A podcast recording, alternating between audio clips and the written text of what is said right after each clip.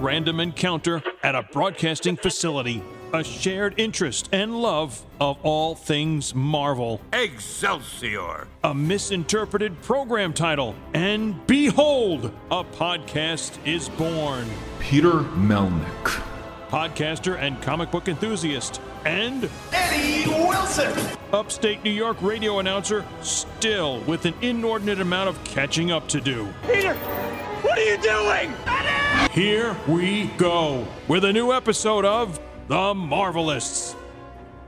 Welcome, everyone, to the Marvelists, the Marvel Universe podcast. I'm Peter Melnick, And I'm Eddie Wilson. and on this episode, we are talking about and honoring the career of the legendary late Neal Adams.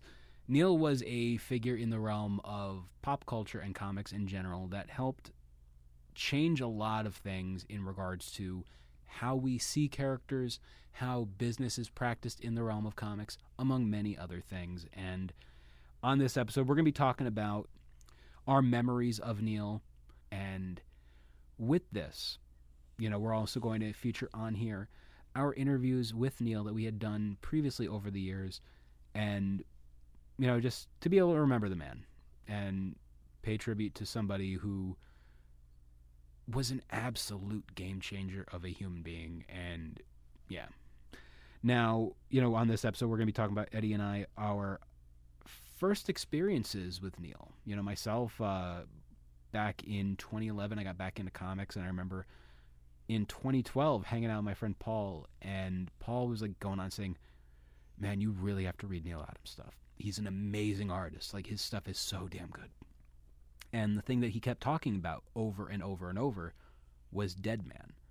Now, everyone else, your introduction to Neal is mostly going to be the Batman stuff that he did with Denny O'Neil or the hard traveling heroes, Green Lantern and Green Arrow. Yes.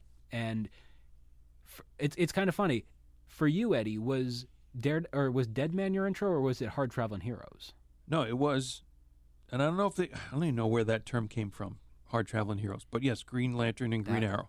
That's funny that I'm the one with Deadman and you're the one with the Green Lantern. That's that should be like the reverse, to be honest. I think it was 1982 or thereabouts where They were reprinting those. they were reprinting those, and that's where I came into contact with those And those- issues. yeah. One of the trademarks of Neal's work over the years, I'm very hit or miss with it. Sometimes it works, sometimes it doesn't for me. But he would take his work and recolor and re-ink it. Just, you know, re-embellish it, do his own thing, make it look better because sometimes you'll put an inker on something and it doesn't work. Like, you know, what's his name? Frank uh what's his name? The one that would he would do a lot of work on Jack Kirby stuff. He was the Italian man whose name I don't remember offhand right now. You know who I'm talking Is about? Is it Frank? No, Yeah, I think it's. Fr- I think it is Frank. I, I- But you know he- what? he- no, no, Vin, uh, Vinnie Colletta. Vinnie Colletta. All right. It's not a really good inker, but we're not trying to put down someone. But what we're going to say is this: Neal would always make the comment about he was everybody's best inker. If you put Neal on your project, chances were you were going to have a good-looking book. Not just as a you know him as a penciler, but if you're taking someone else's pencils and having him ink it, yeah, it's going to look pretty damn good. And it was none the more prevalent. For example, recently, a friend of the show, Rob Liefeld, on his show Robservations, this week he paid tribute to Neal, and in it he was talking about this. And I was I was DMing him afterwards, like right before I listened to the episode. I go, "Was that his last published professional work?" And he goes, "Yeah, it was. He worked on Neal. Neal worked on Rob's uh, Snake Eyes Dead Game book." Oh wow. and he did like a two page spread and you can tell 110% that it's Neal Adams doing the inks on there. How he, you know, he adjusts the faces ever so slightly, how he does things with the eyes, the shadowing and all that stuff. You can tell when something's a Neal Adams and I'm incredibly jealous that Liefeld got, you know, that. Like Liefeld is a major fan of the realm of comics, just everything about it. He li- sleeps eats and breathes comics. So to be able to see, you know, who, you know, Neal Adams' final work for a major company was on a Rob Liefeld joint. That's cool. or uh, you know, uh, if you want to call it a great get as well. But Yeah. yeah, just you know, because he's such an over the top person in, in the comics that is Rob. Yeah, to get that from Neal, absolutely.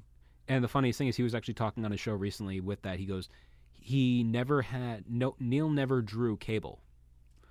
So he got a cable uh, illustration from uh, Neal about a year or so ago, and he's planning on inking it in the very near future. So Liefeld will be inking on uh, uh, Neal Adams' original. And when he said that, like I, I immediately messaged back, I'm salivating over the possibility of seeing that. I really want to see that Sure. because it's again, there are characters I would love to have seen Neal work on, but you know, anyway, going back going back over me with Deadman, that run is just a phenomenal series, and I remember going to one of my early shows. I want to say it was New York Comic Con 2012. I had gone over to uh, this one vendor. They would do you know DC books half off paperback. So whatever the new book was, if that if it was there, it was half off, even if it was new. So I remember a friend of the show, Ruben. He uh, Ruben uh, Miranda. He pointed that out to me. Yeah, we got the Deadman books. So I grabbed them, had Neal sign it, and inside my copy it says to Peter Neal Adams, and it's it's one of those things. That's that's something very special and near and dear to me. You know, and on top of the. Uh, I have a uh, Bucky O'Hare print that he did, and it's also signed by Larry Hama. I just need now to get Michael Golden to finish that and have all three on there. Mm-hmm. But I remember seeing this stuff, and you know, I'm more of the modern age of comics, like seeing how some of these artists are. It's very much a realistic interpretation. But you look at what Neal Adams was doing back in the day. Imagine being somebody who your first book is, you know, to read is a Neal Adams comic. Like that's mind blowing. I'm listening to like some uh, some of the Kevin Smith interviews with Neal Adams, and he points out like that was my first Batman comic. You can only go downhill from there, in my opinion. you know, like you look at a lot of the artists of the time, they aren't doing that. What Neal was doing, the photorealistic sense, you know. You know, I really need to check into the whole annotated bibliography, if I'm using the right words, of Neal's work to know and to check out what issues, what run of Batman, because you know covers are He coming did, to yeah, mind, covers. he Um, did detective. He did main Batman. and I have to know or I have to check out, especially Deadman. I do have some some Deadman in everything to still get to, but I don't know if how extensive Deadman was as a character in the in the DC books. So I got to check out the time frame for that. But like I said, first exposure to Neal Adams, I truly believe was the Green Lantern, Green Arrow, in that reprint time because I was no way uh, in tune with collecting the original issues of that when when they first came out. Um, and then uh, then lots of time later discovering his uh, stint in the X Men and anything else that followed. Really, I just got my hands uh, today in the mail. I am like when Neal had passed, I immediately went on Amazon and eBay and I you know grabbed some stuff because I'm like you know what, I want this in my collection. I want to actually read it, hold in my hands. And I remember coming across this like 1996 print of X Men Visionaries Neal Adams. And first off, the design of it is the most 1990s thing you will ever see in your life. And I'm not saying 90s like you know with pastels and stuff like this it's mid 1990s where they're trying to you know do the technology kind of element with design and mm. it's so weird but it's a cute it's not cute it's like a cool product of its time but you go inside and you're seeing the neal adams art and again imagine being somebody reading x-men the issue before that. And then boom you're getting like the neal adams style. Because like a lot of the artists on x-men excluding Jack Kirby, excluding Alex Toth, excluding uh, Jim Steranko, a lot of boring artists.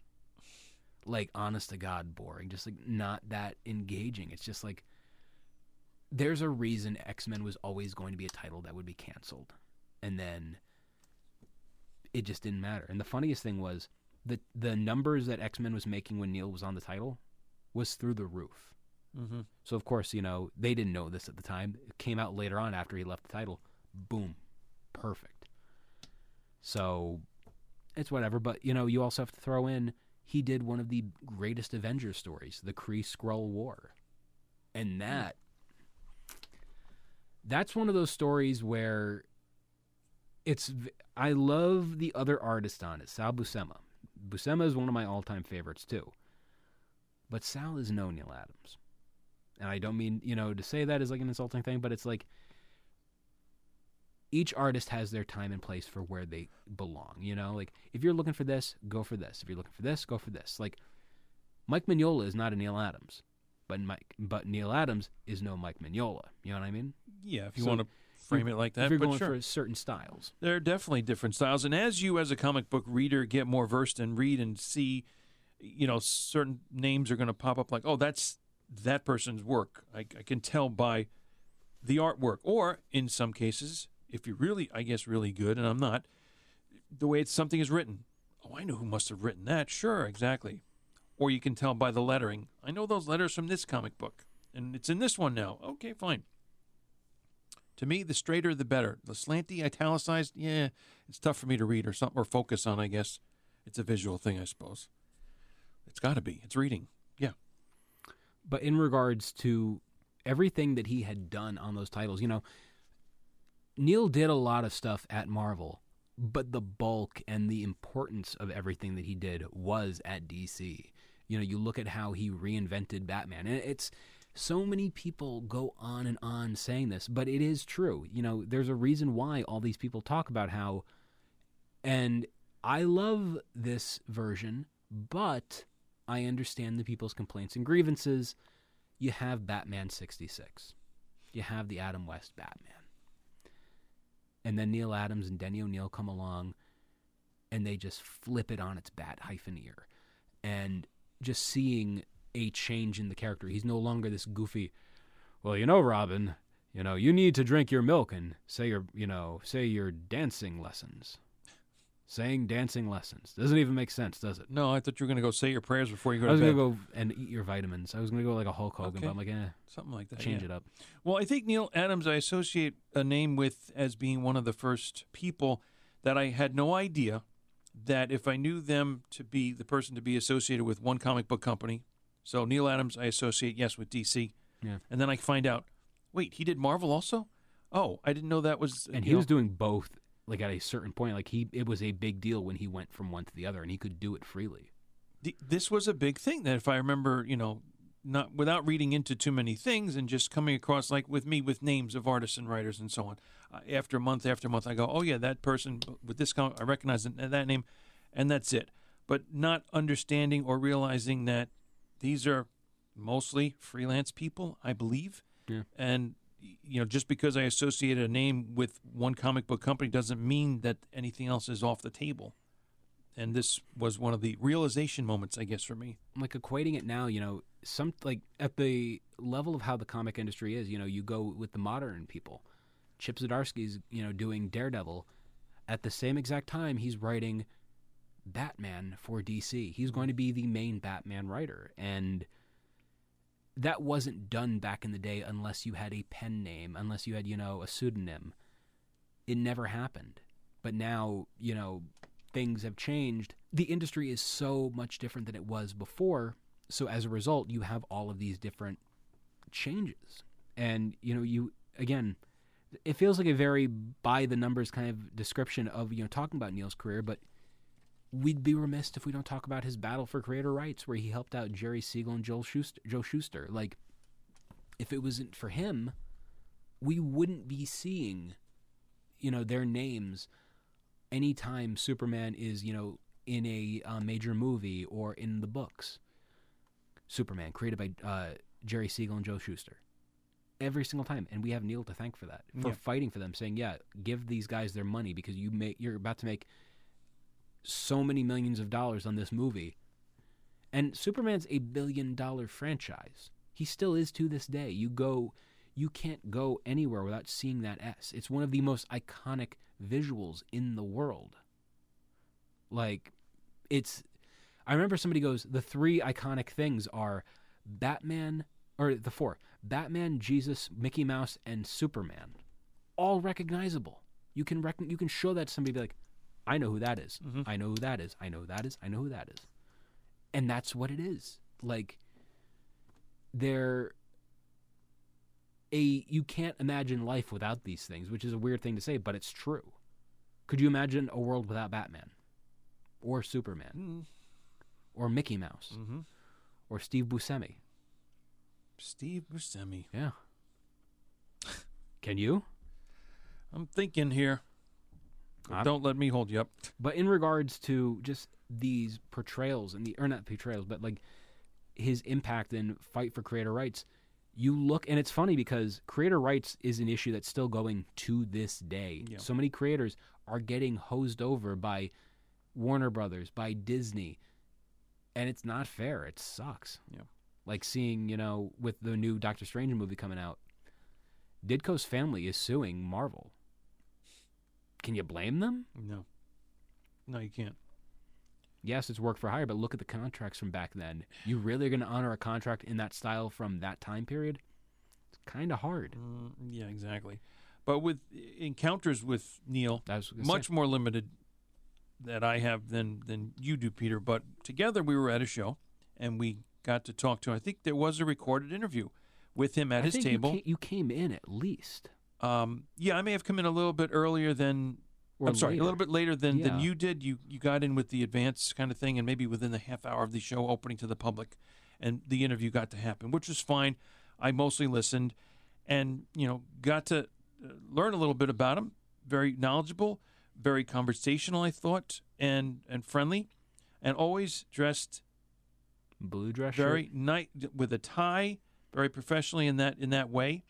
And I don't mean professional in a different way. And right away, I think of um, Jim Steranko, who's always in a, would always been a white suit essentially. I think minus the tie. He's a real bigwig at the comics. But uh, yeah, yeah, but just that kind of working individual, because this is his bread and butter, and the industry that he finds himself in. I think it was after we had spoken to him that I found out through a comics documentary of some sort that yes, he helped champion the rights for the Superman creators so that they wouldn't die penniless, for example, and or or you know to the families.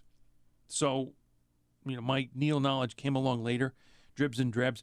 We, when we did our trip to New York City, to the Marvel offices, got to go to Continuity Comics. Did not, unfortunately, see Neal when we got there, but it was nice to be able to get into that environment did as we well. wait? We did continuity right after the Marvel offices. I think it was the same trip. Yeah, Oh, same. that's cool. I didn't. I didn't we- realize we did that. well, we were there. It was it was August of what 2018, I think. Yeah. Yeah. Good times. Wow. No, 2019. 19, Yeah, because 18 was uh, the summer of Hulk. 18 was the Hulk. Two Hulks in a month. Yeah, that's right.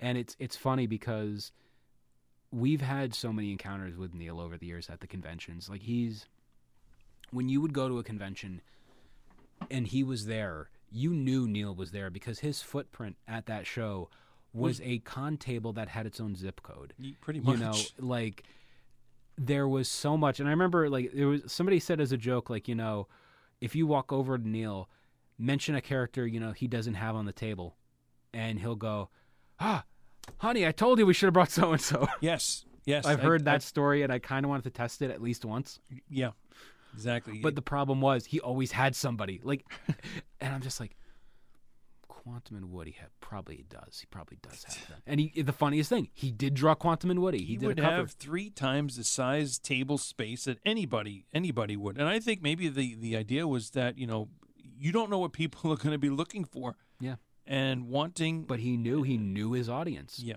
and like him and his family they would follow the trends of what is the hot thing like when you go to a convention there are chances you're going to see the following characters there deadpool harley quinn batman spider-man and they're always plentiful at the table every single time i would go to those booths i would see a plethora of all of those characters just sitting there and in so many different poses and so many different variations. He had, you know, prints, he had sketches, he had this, he had that. And it was insanely cool to see. And you know, you look at his impact in the realm of comics, one of his biggest stories of all time is the uh, Superman Muhammad Ali story Hmm. and it's one of those like I was very fortunate. I never, I never could get the Treasury edition, and I could only imagine how much it's going for now. yeah. No, it probably. I want to say it's two hundred. Probably, but I don't know why I have that figure in my head, but I think it's like about five to six. Oh. But in regards to the book, like you know, I eventually, I remember when I went to Continuity Studios, and I remember listening to his daughter say, "Yeah, the book is uh, now officially out of print." So and I'm like, "Well, time to go on Amazon in five minutes," and I ordered it, and it came to my house. And that's the story of how Amazon Prime delivery works. But what version? I mean that the, the hardcover. Yeah, the But same. like, like. I said, you know, you probably ordered it for me. I think I did. Yeah. But what's what gets me about this is this.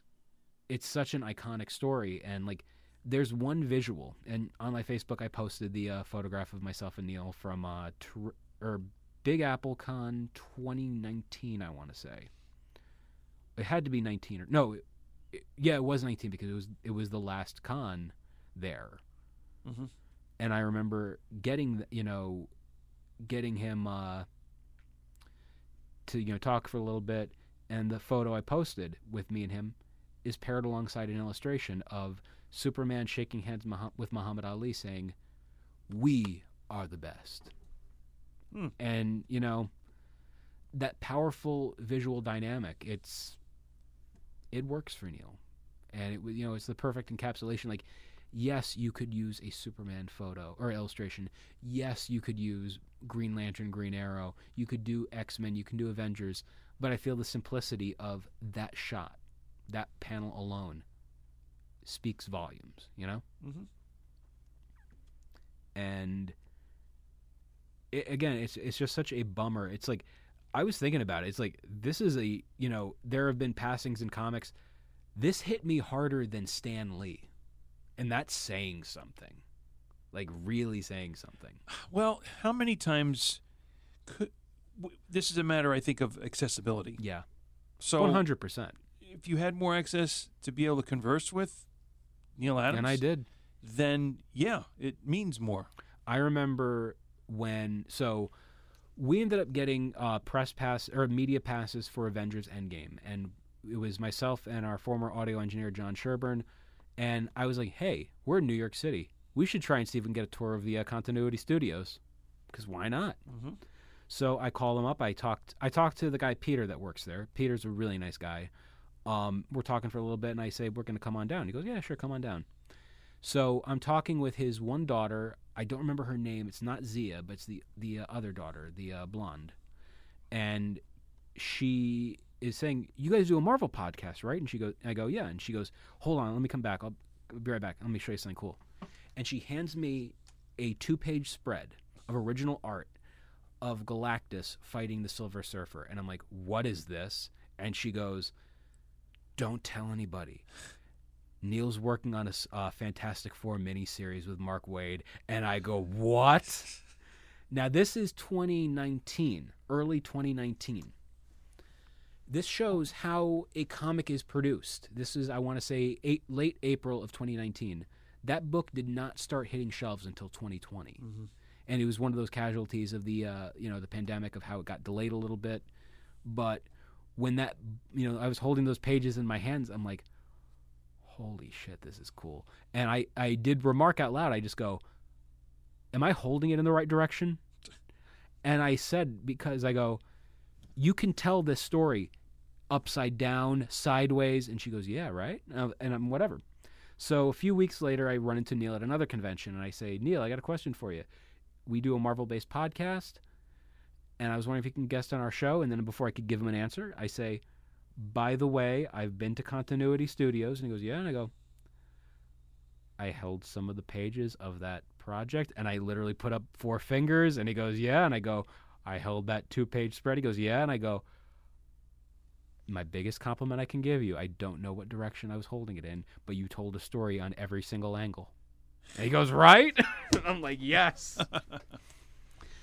but, you know, it it was cool. And by the way, the interview that you're going to hear on this episode, the second one, the longer one, I believe, um, that one we couldn't talk about it because we had like he goes, I have to get approval from Marvel. Think about this, ladies and gentlemen. Neal Adams still had to get permission from the mouse before even doing anything.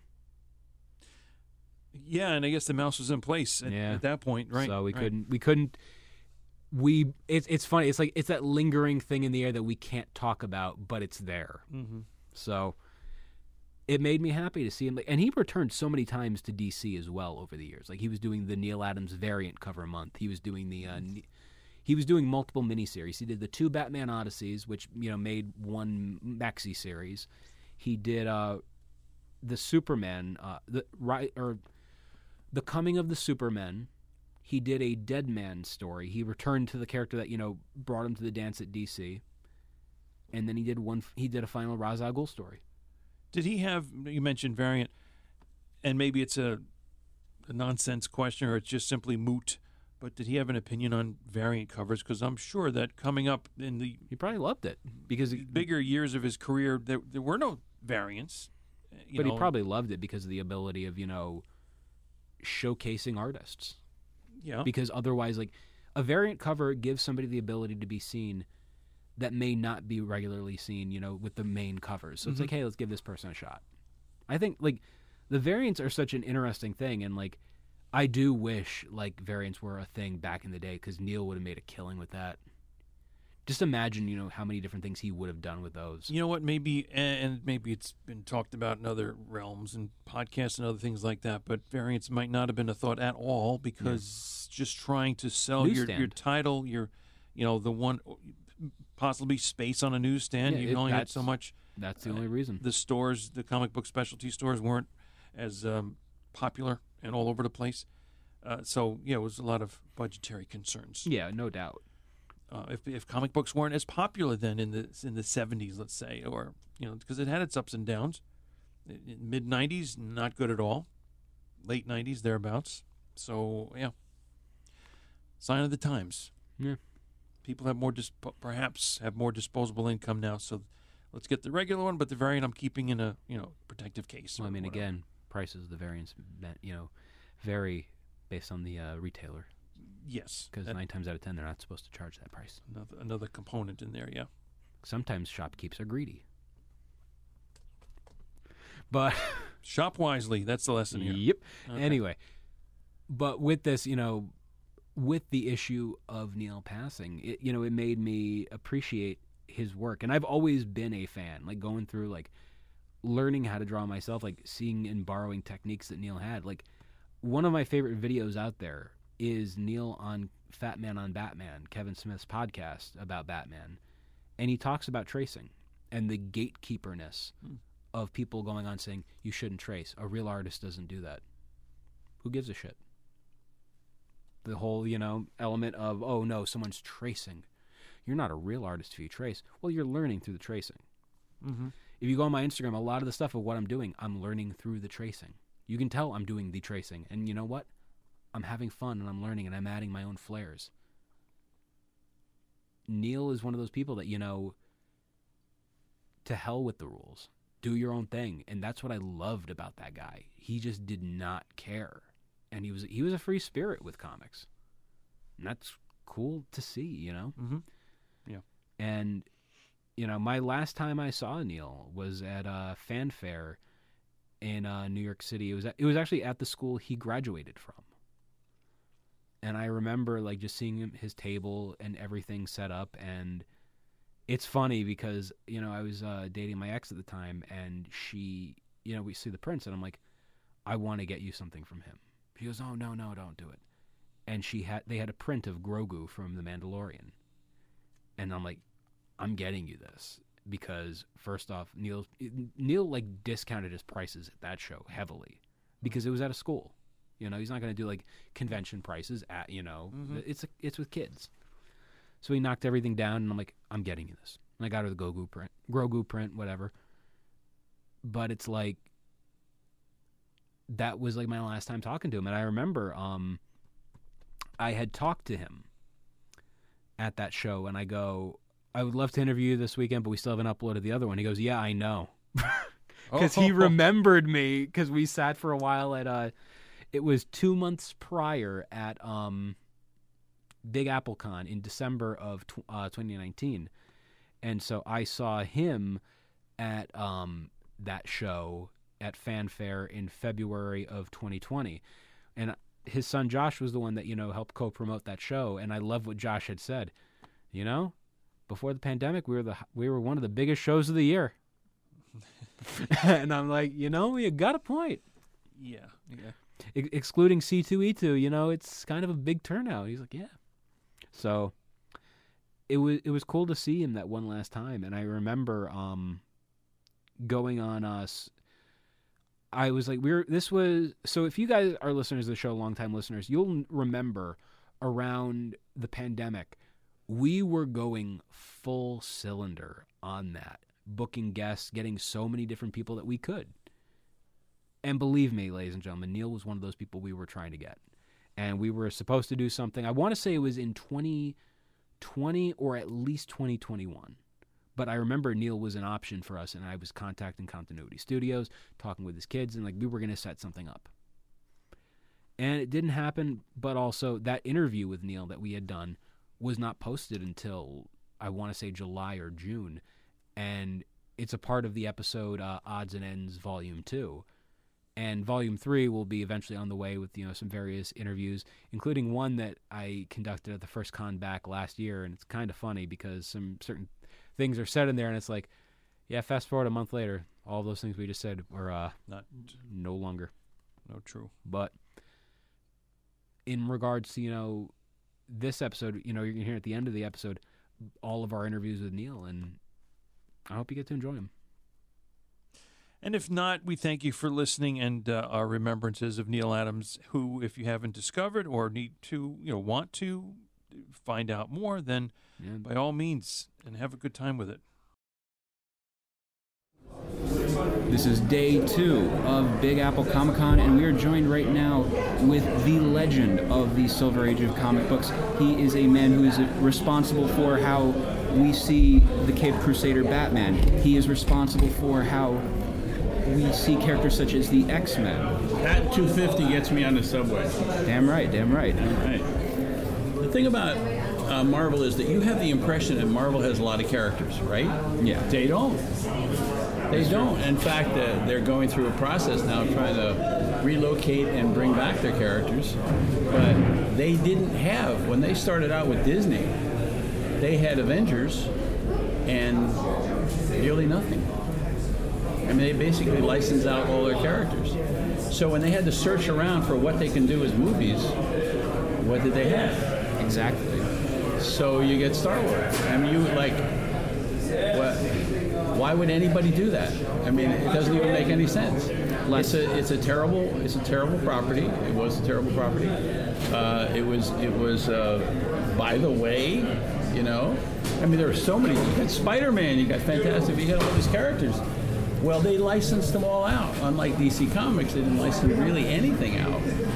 Maybe they, maybe something. I don't know. But because of that, they I'm sorry about tapping the table. Uh, because of that, they, they really had no. I mean, what they did is they took the Avengers and they broke them up into team into individual movies. Then they brought them together as a team. So it's like multiplying the little you have but they had little. So you're you're in a you're in a uh, terrible uh, fix because you have no characters. Here's DC Comics with all the characters in the world, most of them not very good. Um, and and and here you you've made an association with Disney, and what are you going to do? So you go scrape the bottom of the barrel, and there you get Star Lord. Pretty much. Yeah. Pretty much. And they made a fantastic movie. They- They're just kicking ass like crazy. Everything they do works. And I I know. mean, we, we watch we watch uh, DC Comics uh, movies, and we go we go and we pray. Please do something good, something decent, and they never do. They, you know, they got Wonder Woman. You got one, two of the three Batman movies. Remember, they, they had to get a license to Spider-Man. yeah, they. I mean, it's amazing, but but, they're doing it, and they're, you know you've got a big company like uh, Disney behind you. You know, it's going to be hard to argue with Disney quite too much. If they got the money to, to buy a license, you're probably going to make more money off Disney buying a license from you than you are trying to make the movie yourself. Because, I mean, you have uh, you have a company making Hulk. They made two Hulks that were terrible. Universal. Yeah, and then uh, and then they put uh, and then they put the Hulk in the Avengers movie. and It was fantastic, you know. They- yeah, but so it's. Uh, I, I just think that they know how to make movies better, and, and DC Comics hasn't caught on yet. when we did our uh, you know review of Incredible Hulk, that's still to me, it's an okay movie, but it's not the greatest thing I've ever seen. And then you get Ruffalo in there, and he knocks it out of the park. and I. I met him in person, and he's like such a quiet, humble guy. Yeah. And he Well, he's perfect for Bruce Banner then, you know. Quiet, he's- humble guy is like the description of Bruce Banner. he's the right size too. Yeah. You know what I mean? What- It's, it's a little hard to tell what size he is, but he's fine. So I, I don't know. I think overall we're getting some cool stuff, and like when I when I interviewed you a couple of years back around the time of Batman v Superman: colon Dawn of Justice, we ended up having you know a conversation about how we're getting all these actors. And I, you know, I lovingly said they're getting drafted into the cinematic football teams. You know, Yeah, they are. and That's true. like we're getting some also. But I wish that I wish that DC team was working a little better. Oh yeah, and you hear things, you know, like for example with DC, with like the Shazam movie, Yeah. you know, and I remember hearing at one point they don't want to go for that much of a humorous tone or something, and I'm like, really, you're gonna do that to that movie? But meanwhile, Guardians of the Galaxy, Thor, Ragnarok, comedic. I don't I know. get it. I know. Even when Nothing, nothing, nothing in comics in the superhero vein is funnier than than uh, Captain Marvel. Yeah. You got a tiger in a in a in a lounge coat. You got a worm coming out of a book. I mean, you, got Sivana who looks like the Red Skull. You know, I mean, he just and this is a great opportunity to do a different kind of movie, and they just don't get it. It was, and I feel like the closest thing was going to be Suicide Squad, and then they ended up saying, "Hey, we're just going to give the uh, editing duties to the guys who did the trailer that was really good." Come on. I, I don't know. I don't know. I, I don't know how they run that company. And you know, I, I'm, I'm for them. I like, same here. I'm, I'm, I'm for. I want them to do well. I want it to be DC against Marvel.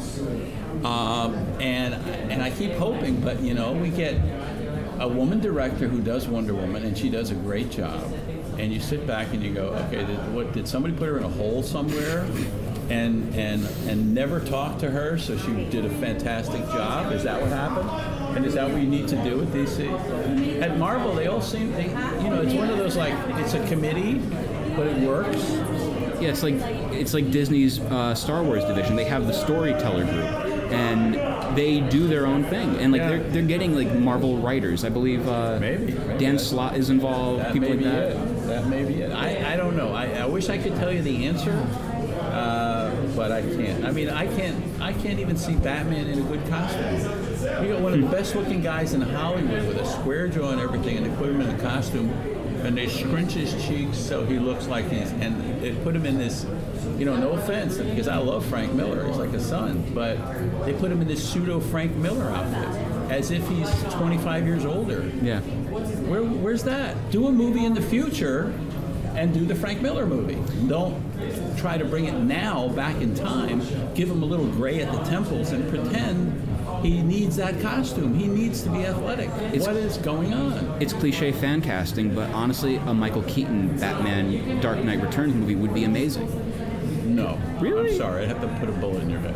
Michael Well- Keaton did a good villain, and Michael Keaton's a good actor. He never was Batman. He never should have been Batman. You need. Ben Affleck is a terrific Batman. Oh, I agree. Put him in a Batman costume. You know, don't scrunch his face and give. He's athletic. The guy looks like looks great, and you put they put him. He, there's a there's one scene where he comes out onto this like platform inside this terrible place, and he steps out into the platform. He's got one of these cosplay Batman costumes on, and the stomach muscles are cloth, right? And they stick out they stick out in front of him like three inches. Yeah. What the hell is that? Really? I also think Unbelievable. these, like for example, the CGI. What happened to spandex? You know, spandex with armor. Well, I always like also go with the one scene in Justice League where it's like the introduction of Batman in that movie, and it looks like he just came out of a really bad video game. Like you see like the bad CGI background. I'm like, this is Well, terrible. they're shooting Superman from down shots. Down shots on Superman? It's Superman. Yeah. He's dark. No, he's not dark. He's day. Batman's night. Is this hard to understand? What is so hard to understand about that? Superman is day, Batman is night. Superman is bright and optimistic and positive. Batman is dour and revengeful. Hello, just that's it.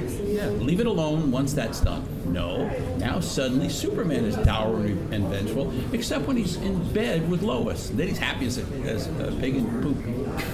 Right? What that? It's the only scene where he's like he's he's happy. From the rest of the movie on, he's he, there's not a smile on his face. The guy looks good when he smiles. Then they put the goose grease on his hair. Oh, God! What the hell is that? Where did you get that? Is that- Vaseline petroleum jelly? Is that what that is on his hair? The guy, he does interviews on television, and he's got his hair blown dry, and it looks great. You know, like that's what he ought to look like. Hello. And what the- Superman like put grease in his hair? I don't think so. And the one thing is, you know, Oh, going yeah, o- it's too much. It's too much. going over to the Marvel side of things, you know, we have these stories where it's we're building up to like the Infinity War, and it took them ten years, but it was perfect pacing. We got perfect character development. Actually, we're building building up in the end to Kree Skrull. so that's what I actually came here mainly to ask you about. So You gotta know. That's ten years of movies. Let's- Minimum five years, but ten years. Well, let's say that the Disney Fox deal doesn't go through, and Will go through. well, let's say it takes longer. You know what I mean? I don't They've know. got the Infinity War to play with. What I want to know is this, because I've said it in the past. I actually talked to you know Jim Starlin about it, I believe, and we you know had talked about like the idea of bringing Galactus and people like that. But let's say that doesn't happen. I think the Kree Skrull War should happen, and it But it will. Where How can it not happen? You got you got Skrulls that turn into human beings. The guy the guy who's standing next to you could be a Skrull. Suddenly transforms into a Skrull. He can become super Skrull.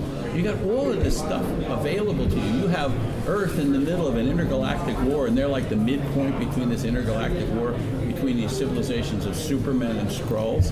Who is not going to do that? You can just like throw it on a table with 15 writers and say, just go to town. Whatever you want to do, go crazy. There's it, that.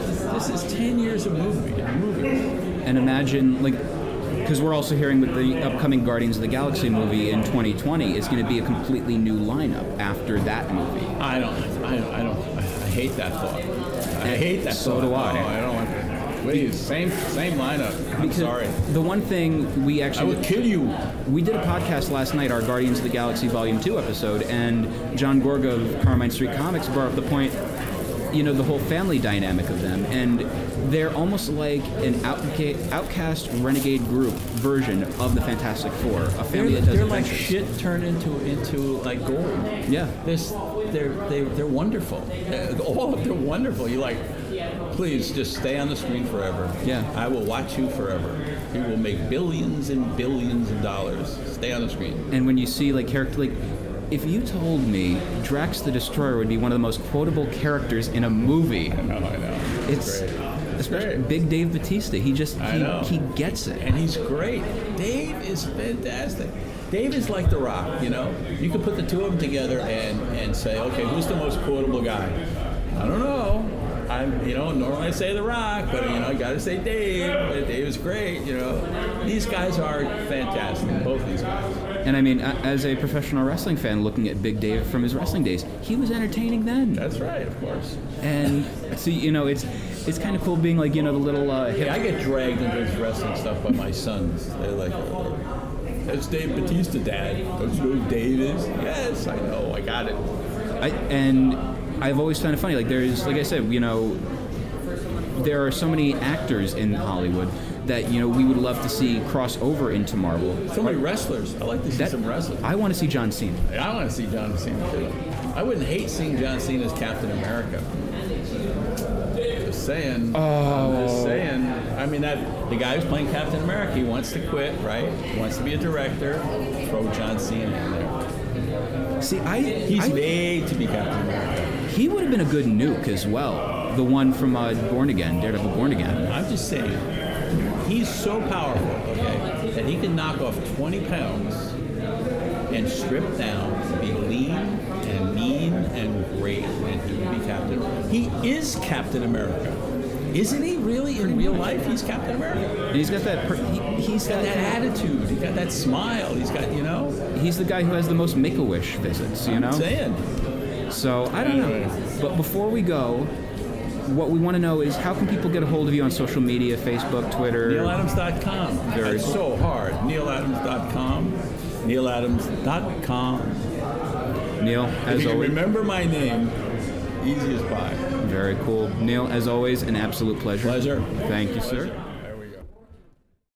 Losing valuable information. Hi guys. So we are joined right now at Big Apple Comic Con. Like I said on the last interview, day one of one.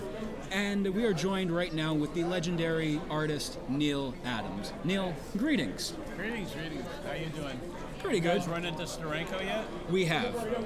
And there's oh so much going on at this con, but I have to go to the the table that has its own zip code and I just love it. There's so much. I was looking Well, at one of your considering prints. considering the uh, considering the table and considering the size of the con, uh, it seems like a big uh, table. But the fact of the matter is, that we generally take something that's about four times the size of this. This has turned into such a homey little con that it's like going back in time 40 or 50 years to uh, when they started these conventions. And they would hold them in little places like this, and uh, I mean, there's rugs on the floor. Yeah. I mean, it feels like uh, feels like somebody's home, you know, and everybody's having a great time, and you can see what Comic Cons have evolved into, but by by in, by the contrast between this and let's say the New York Con, which is uh, massive and gigantic and institutional. This is homey and cuddly and warm and cute. It's the heart of what comics are. Well, not necessarily. I mean, you can pick your place in time and say that movies are silent movies. They're not silent movies. Yeah. You can say they're musicals. No, they're not musicals. They're just whatever they are at the time. But at this time, this is a unique little circumstance where it's like. See, you have to remember that there's something in the order of a hundred comic book, big comic book cons in America in a year. That means uh, uh, that's cons that have only over 20,000 people. But there are 300 little cons in America in a year that have between 3,000 and 10,000 people. Those little cons are like what this is about, except Yeah. this is in the middle of Manhattan, New York. So it's a, membran- a remembrance of what cons used to be in New York. I mean, I've never like. I look through like the 1970s, 1980s, you know, comics, and I'll read like the little ads, like, "Hey, this con is coming up over here at this location, this hotel," and I do wish I got to experience that too, because Well, you can if you travel out to Jersey and, uh, and, and to other places where you can see towns will put together a con, uh, a convention, and it will be local in that area, and other, you know, the towns around about will come and, and they'll have people come, but they they haven't got a venue, so they'll go into a local school or they go into a, a portion of the community, and the whole convention's there. Uh, we periodically, every once in a while, just for fun, we will go to some of these smaller cons to see what, what they're, you know, they'll invite you and they'll they have a special event and you're going to get an award and something will happen uh, where they- they'll have like uh, ice sculptures. There was one we went to that had uh, ice sculptures. And so half the convention had to do with ice sculptures, and there were horribly bad ice sculptures. I don't know why these people, they, they basically did models of things and froze ice over them. They didn't. They weren't sculpting at all. But it was fun, you know. It was like they, they had a good time, and it was they combined that with the Comic Con. So you can actually go to these smaller conventions and find them. You don't necessarily have to go to the bigger conventions. You can get the gamut. It's just that in Manhattan, you don't normally find a convention that's this small, yeah, and it makes it kind of cute. There's a convention. It's a smaller level convention. Every year it gets bigger and bigger, but there's one uh, in the Hudson Valley over in Poughkeepsie, New York. We're going to have one at, at the, the School of Art and Design. Uh, I, I wanted to go to that because well, that's going to happen in February. Might have an opportunity. You I'm a friends with flyer your- there for it. I'm friends with your son Josh, and it, that was the weekend I was down in the city, but I wasn't able to make it last year. And maybe you'll make it Spiegelman was there. Yeah. I really wanted to meet him. Like that was I was kicking myself over that. But I, and, uh, and I think that was very nice. Unfortunately, Mr. Spiegelman smokes and doesn't have the sense to put out a cigarette when he's talking to people. that happens. Anyway, I live with a smoker. I understand. it was yeah, it's not, it's not a good thing. Uh, secondhand smoke is almost as dangerous as smoking, so you have to be careful with that. Anyway, Absolutely. Uh, it was good last year. I was there last year. Uh, I had a good time. I enjoyed the kids. We had a little seminar, and um, uh, I think this year is going to be that much better. I mean, I don't think it's going to be super better, but because it's taking place in a school. But anybody who's in the New York area would be remiss not going there because you've got all your best art students going to that school, putting their stuff on display. Uh, we have guests. Uh, we have people who graduate, the graduates, and uh, people who are go- about to graduate, and the new new kids coming in. It's, it's very very refreshing. Really wonderful. That's all. And like, you might be seeing like the next big hotshot artist. You You know. never know. You never know. Keep your eyes open. and obviously the show the Marvelists, we talk about a lot of things in the marvel universe you're of course known for your iconic run at marvel on both runs on uncanny x-men well when it was known as x-men and avengers the kree skrull war mm-hmm. and what And is I it- hear they're gonna be making some movies that sort of relate to that Kree Skrull War there's so much that they could do with this. And I remember when I talked to you at Big Apple Comic Con, I want to say 2018, we talked about, you know, what they were doing with the whole Spider Man issues. They were doing this, they were doing this. And I'm hoping to see the X Men in the very near future. And some people want to know which team are they going to utilize? Are they going to utilize the black and yellow? Are they going to utilize giant size? We don't know. If you were the one in charge of this, who would you pick? I start at the beginning. Yeah? And I, I worked toward the end. I mean, I, I think that's the way to go. I think you work with, you start with Jack Kirby, you go to Neal Adams, and then you move on. And, uh, and I mean, there's so much money to be made in that franchise. And you want to pick uh, young actors that you can watch get a little bit older, at least for a period of like four or five movies. Uh, you don't want to keep on replacing actors quite so much. You want to make, uh, you know, pick a pick a time. You know, a movie a year, and do a movie a year, and you know, really take advantage of your franchise. I don't see why that's not done. I don't get it. Uh, if I were trying to, if I were just thinking economically, that would be a smart economic move to make, I, and that's what I would like to see. The Avengers, uh, to be perfectly honest, uh, I see the Kree Skrull War uh, happening, possibly happening, and I, that would be the right way to go. I think that's the smart way to go. What is, what happens after that? I don't know. There's you know, there's a number there's a number of things I can pick from, but I really I would focus on the Skrull War. I would just because the Skrull War says so so many plot opportunities, so many characters in disguise that suddenly reveal them. Out of five people, which one is the Skrull? You know, there's so much. There's new characters. There's new situations. It just and they could tap me for the real ending of the Kree Skrull War, which they have never done. And what is the real ending? Oh well, there you go.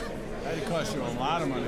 My thing is, I think they're also gonna they are gonna utilize that storyline and maybe mash it up a little bit with uh, Secret Invasion, the Brian Michael Bendis story, and you because when you just mentioned who's a Skrull, who's not, that might be how they bring back characters from the dead, for example, because If I would, if I, there's a thing that Marvel should pay attention to. I don't think they're going to, and I don't, and I don't see why they don't. But my Skrull War has to do with a character named Rick Jones.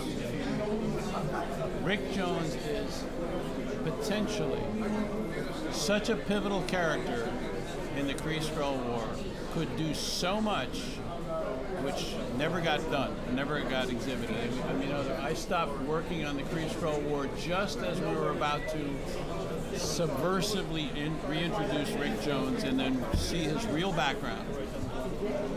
And it was never done for reasons that don't matter, but it is the real basis of the, of the, the solidity of the story that was going on and that they should be using. So yeah, there's comics, comic books, comic book movies. A lot of things are going on right. Taking over the world. They really, honestly, when they announced Disney Plus, that was. I don't was think I don't. The problem with, with most of you guys, oh, I'm sorry, all of you guys. The problem with all of you guys, what about yous guys? you no, you guys, is that you can't see into the future. Yeah. Okay. Well, man, mankind, mankind, up to now, has been affected by the cultural world around you if you go to uh, Assyria or Mesopotamia or Egypt or wherever, you think, for example, that it's things happen spontaneously and, so, and things and the culture develops the way it develops. it doesn't develop the way a culture develops. You think it does, but it doesn't. It develops through the through the oddball things that happen within a culture. For example, somebody decides he's going to build pyramids. And suddenly, all we know about Egypt is pyramids. Somebody decides he wants to be able to read what people say. So he develops hieroglyphics. It's usually it's a, it's either a guy or a dozen guys or whatever. So suddenly you have a culture that retains your history through words. Uh, people start wearing clothes that exemplify what they do because how of how they deal with things. For example, um, they wear wigs because they can't deal with the bugs, the things that attack their skins. So you have a whole culture of people wearing wigs. Now they got to get their wigs from somewhere, so they got to get their wigs from certain animals. Then they have to dye their wigs, so they have to develop dyes. So everything in their culture is caused. He's everything in a, in a culture is caused by certain things that happen that people have solutions for. So that whether it's buildings or it's uh, clothing or weapons or whatever is exemplified in the in the culture that that culture becomes is created by an individual or a half a dozen individ- individuals or a king that decides something's going to happen a certain way. So it's the culture that surrounds people that causes them to be what they're going to be. For example, a little simple, a modern example would be we now have what's called handwriting. We write in what's called script. Ten years from now, that won't exist. Yeah. Because everybody's working on computers. I had to relearn to type. I learned to type when I was younger. I stopped typing and I was no longer typing for three decades. Now I have to learn to type again because I have the keyboard. I've noticed And that. if I don't learn the keyboard, I, that's learning to type. I, we had we had classes like that in junior high, where certain girls went to learn typing. I didn't learn typing. I learned cooking or whatever it was that is, was in that school. So I learned those things while the girls were learning to type. Nowadays, two-year-olds can type. Three-year-olds can type. So we're going to lose script Yeah. A- future generation, 10 years from now, is going to look at script and they're going to go, what is that? Uh, hieroglyphics? Is that, you know, what is that? Script, handwritten script is going to disappear. We've had decades of it, many decades. It's going to be gone. Well, it's happening because of the computer. It's happening because of letters. Okay? That's the only thing we're going to know. So how are we going to sign our name? I don't know. I don't know. How are we going to sign our name? Matt, pa- Matt pantomimed drawing a thing just now. That was amazing. use a credit card on like an iPad, you know, with, with the little uh, what do they call those, the blocks, right? And then like sign your name, you sign with your finger. Yeah, but that's not that's script. Yeah. I still do Kind of mine. used, but I, I get what you're saying. It's It's not. going It's now kind of used, but it's not going to be ti- kind of used ten years from now. So how are you going to sign your name? It'll be facial recognition. Yes, noticed it'll be that. facial recognition, and so you won't sign your name. True. Well, on your let, let's say you use a square, okay? You get a square, and you have certain codes that go in when you put the card in, and then you're asked to sign your name. You can write a script. You can go like this, and they will accept it because they don't care. The computer doesn't care about if you signed your name or not. You can put a scribble in as long as there's a mark. So the computer is not reading your name, nor are they reading your script, nor are they reading your signature. The computer doesn't give a shit. There, this is a pretend thing. Pretend thing is I need to see that instead of you can just make a line. They need the computer when you put that card in. That's all that matters. Script is a is a is a, uh, a fiction that they perpetrate because they think that people psychologically need it. Yeah. my friend John Gorga, who runs Carmine Street Comics over on Carmine Street, aptly named, he told me, you know, you can you can sign whatever, and he told me there's been many inappropriate things drawn on those squares. So Well, it's More- anything. More yeah, people, women who are shopping, they just go like that. yeah, They write no name. They just write a little capital letter and a thing like that, and it goes through fine. So, so accept the thing won't accept it unless somebody does something. So there's there'll be a moment in time where that'll just that doesn't matter. So what's happening? So you're having a, a cultural change that's caused by the fact that the script is going to go away. yeah. Okay, and and all writing is going to be hand lettered. Right. Hand lettering, like comic book lettering. Will we use capitals and small letters? Uppercase and lowercase? Okay, we will definitely lose script. Yeah. That'll be gone. Okay, there'll be no such thing. So when I say we're taking over the world, okay, you can kind of look at that and say that's something that somebody says. No, it's not something that somebody says.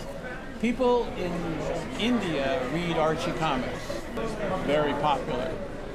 Okay, Indians have 112 gods, and they're writing comic books to the 112 gods. They'll share that with us. Japanese and Chinese will share it with us. There'll be cultural exchanges of gods, of characters, of an international communication on a creative level that has nothing to do with international politics but have to do with cultural exchanges of ideas and concepts across borders that will have nothing to do with whether Donald Trump is president or not. Okay? Will have to do with the cultural exchange and understanding, just like if you build a building in Cleveland, Ohio, it can look just like a building in New York City.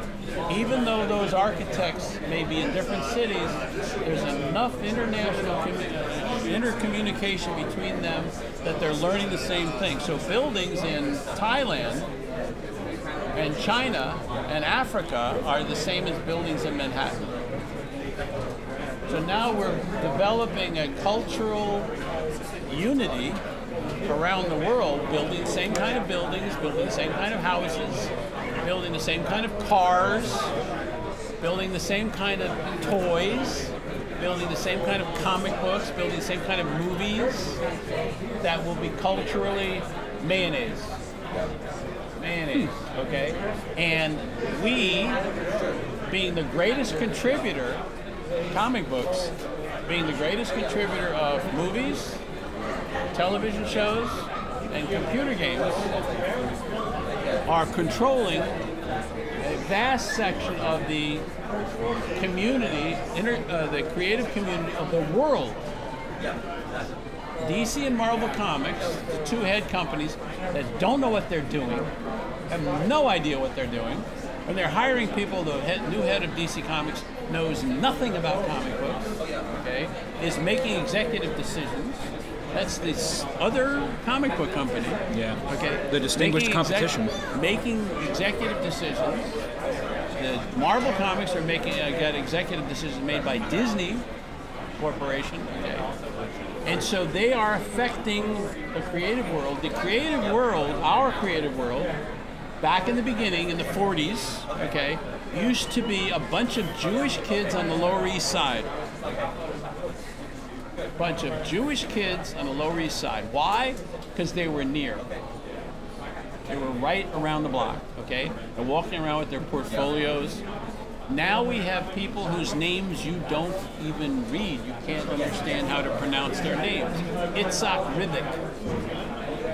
People from Czechoslovakia, people from Australia, people from Africa, people from China, people from Japan, people from all over the world funneling all their creative effort into DC and Marvel, and they don't know what they're doing. So, we have this creative community, which is now not the Lower East Side, but all the creative world, all coming from different places, all feeding into the same creative community, then making movies and television shows and computer games.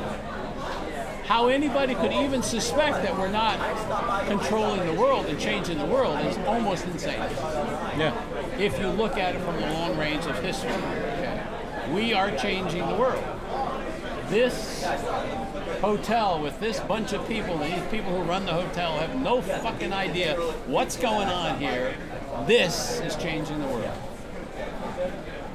when I was at uh, New York Comic Con one year, I'm looking around and I'm seeing like all these different things, like these small independent creators. And like the thing about seeing all of these characters, like what could be the next multi-billion dollar thing? It could be sitting in Artist Alley and we don't know it yet. That's right. It's insane. It's absolutely insane. I'll tell you something else. A comic book artist and writer can turn out a comic book in a month that could turn into a 250 mil- million dollar movie, and next month they could do another one. Yeah. It's crazy. It is. It's the the output of it all and Pretty nifty in a weird kind of way, isn't it? It really is, and like I've you know I've had conversations with people who are currently at Marvel, like for example Matthew Rosenberg. During my interview with him, I mentioned I'm like, what is it like that you get to play with these multi-billion-dollar toys, essentially? And what does he say? He was like, I really don't see it that way, but I understand. Exactly. Exactly. No, he doesn't understand. But just Logically, he doesn't understand. He has no con- concept of the history.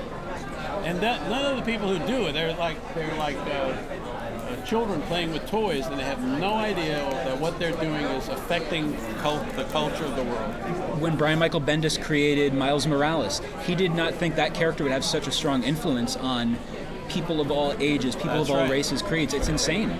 So I think that episode is going to be wrapped up right now. Neal, it was an absolute pleasure and honor to speak with you yet again. Okay. Good. So how can people get a hold of you on the worldwide internet? NealAdams.com. All right, once again, thank you for listening to the show today, and thank you again for you know the career of the late great Neal Adams and the fact he had spent time with us, you know, over the years at conventions means a lot to you know this dork who uh, started off as like a shaking fanboy and still was a shaking fanboy every single time he talked to him, but you know. We remember him through his work and uh, are grateful to having uh, experienced it in whatever way, shape, or form. And we hope you feel similarly. For the Marvelists, I'm Peter Melnick. And I'm Eddie Wilson. Excelsior.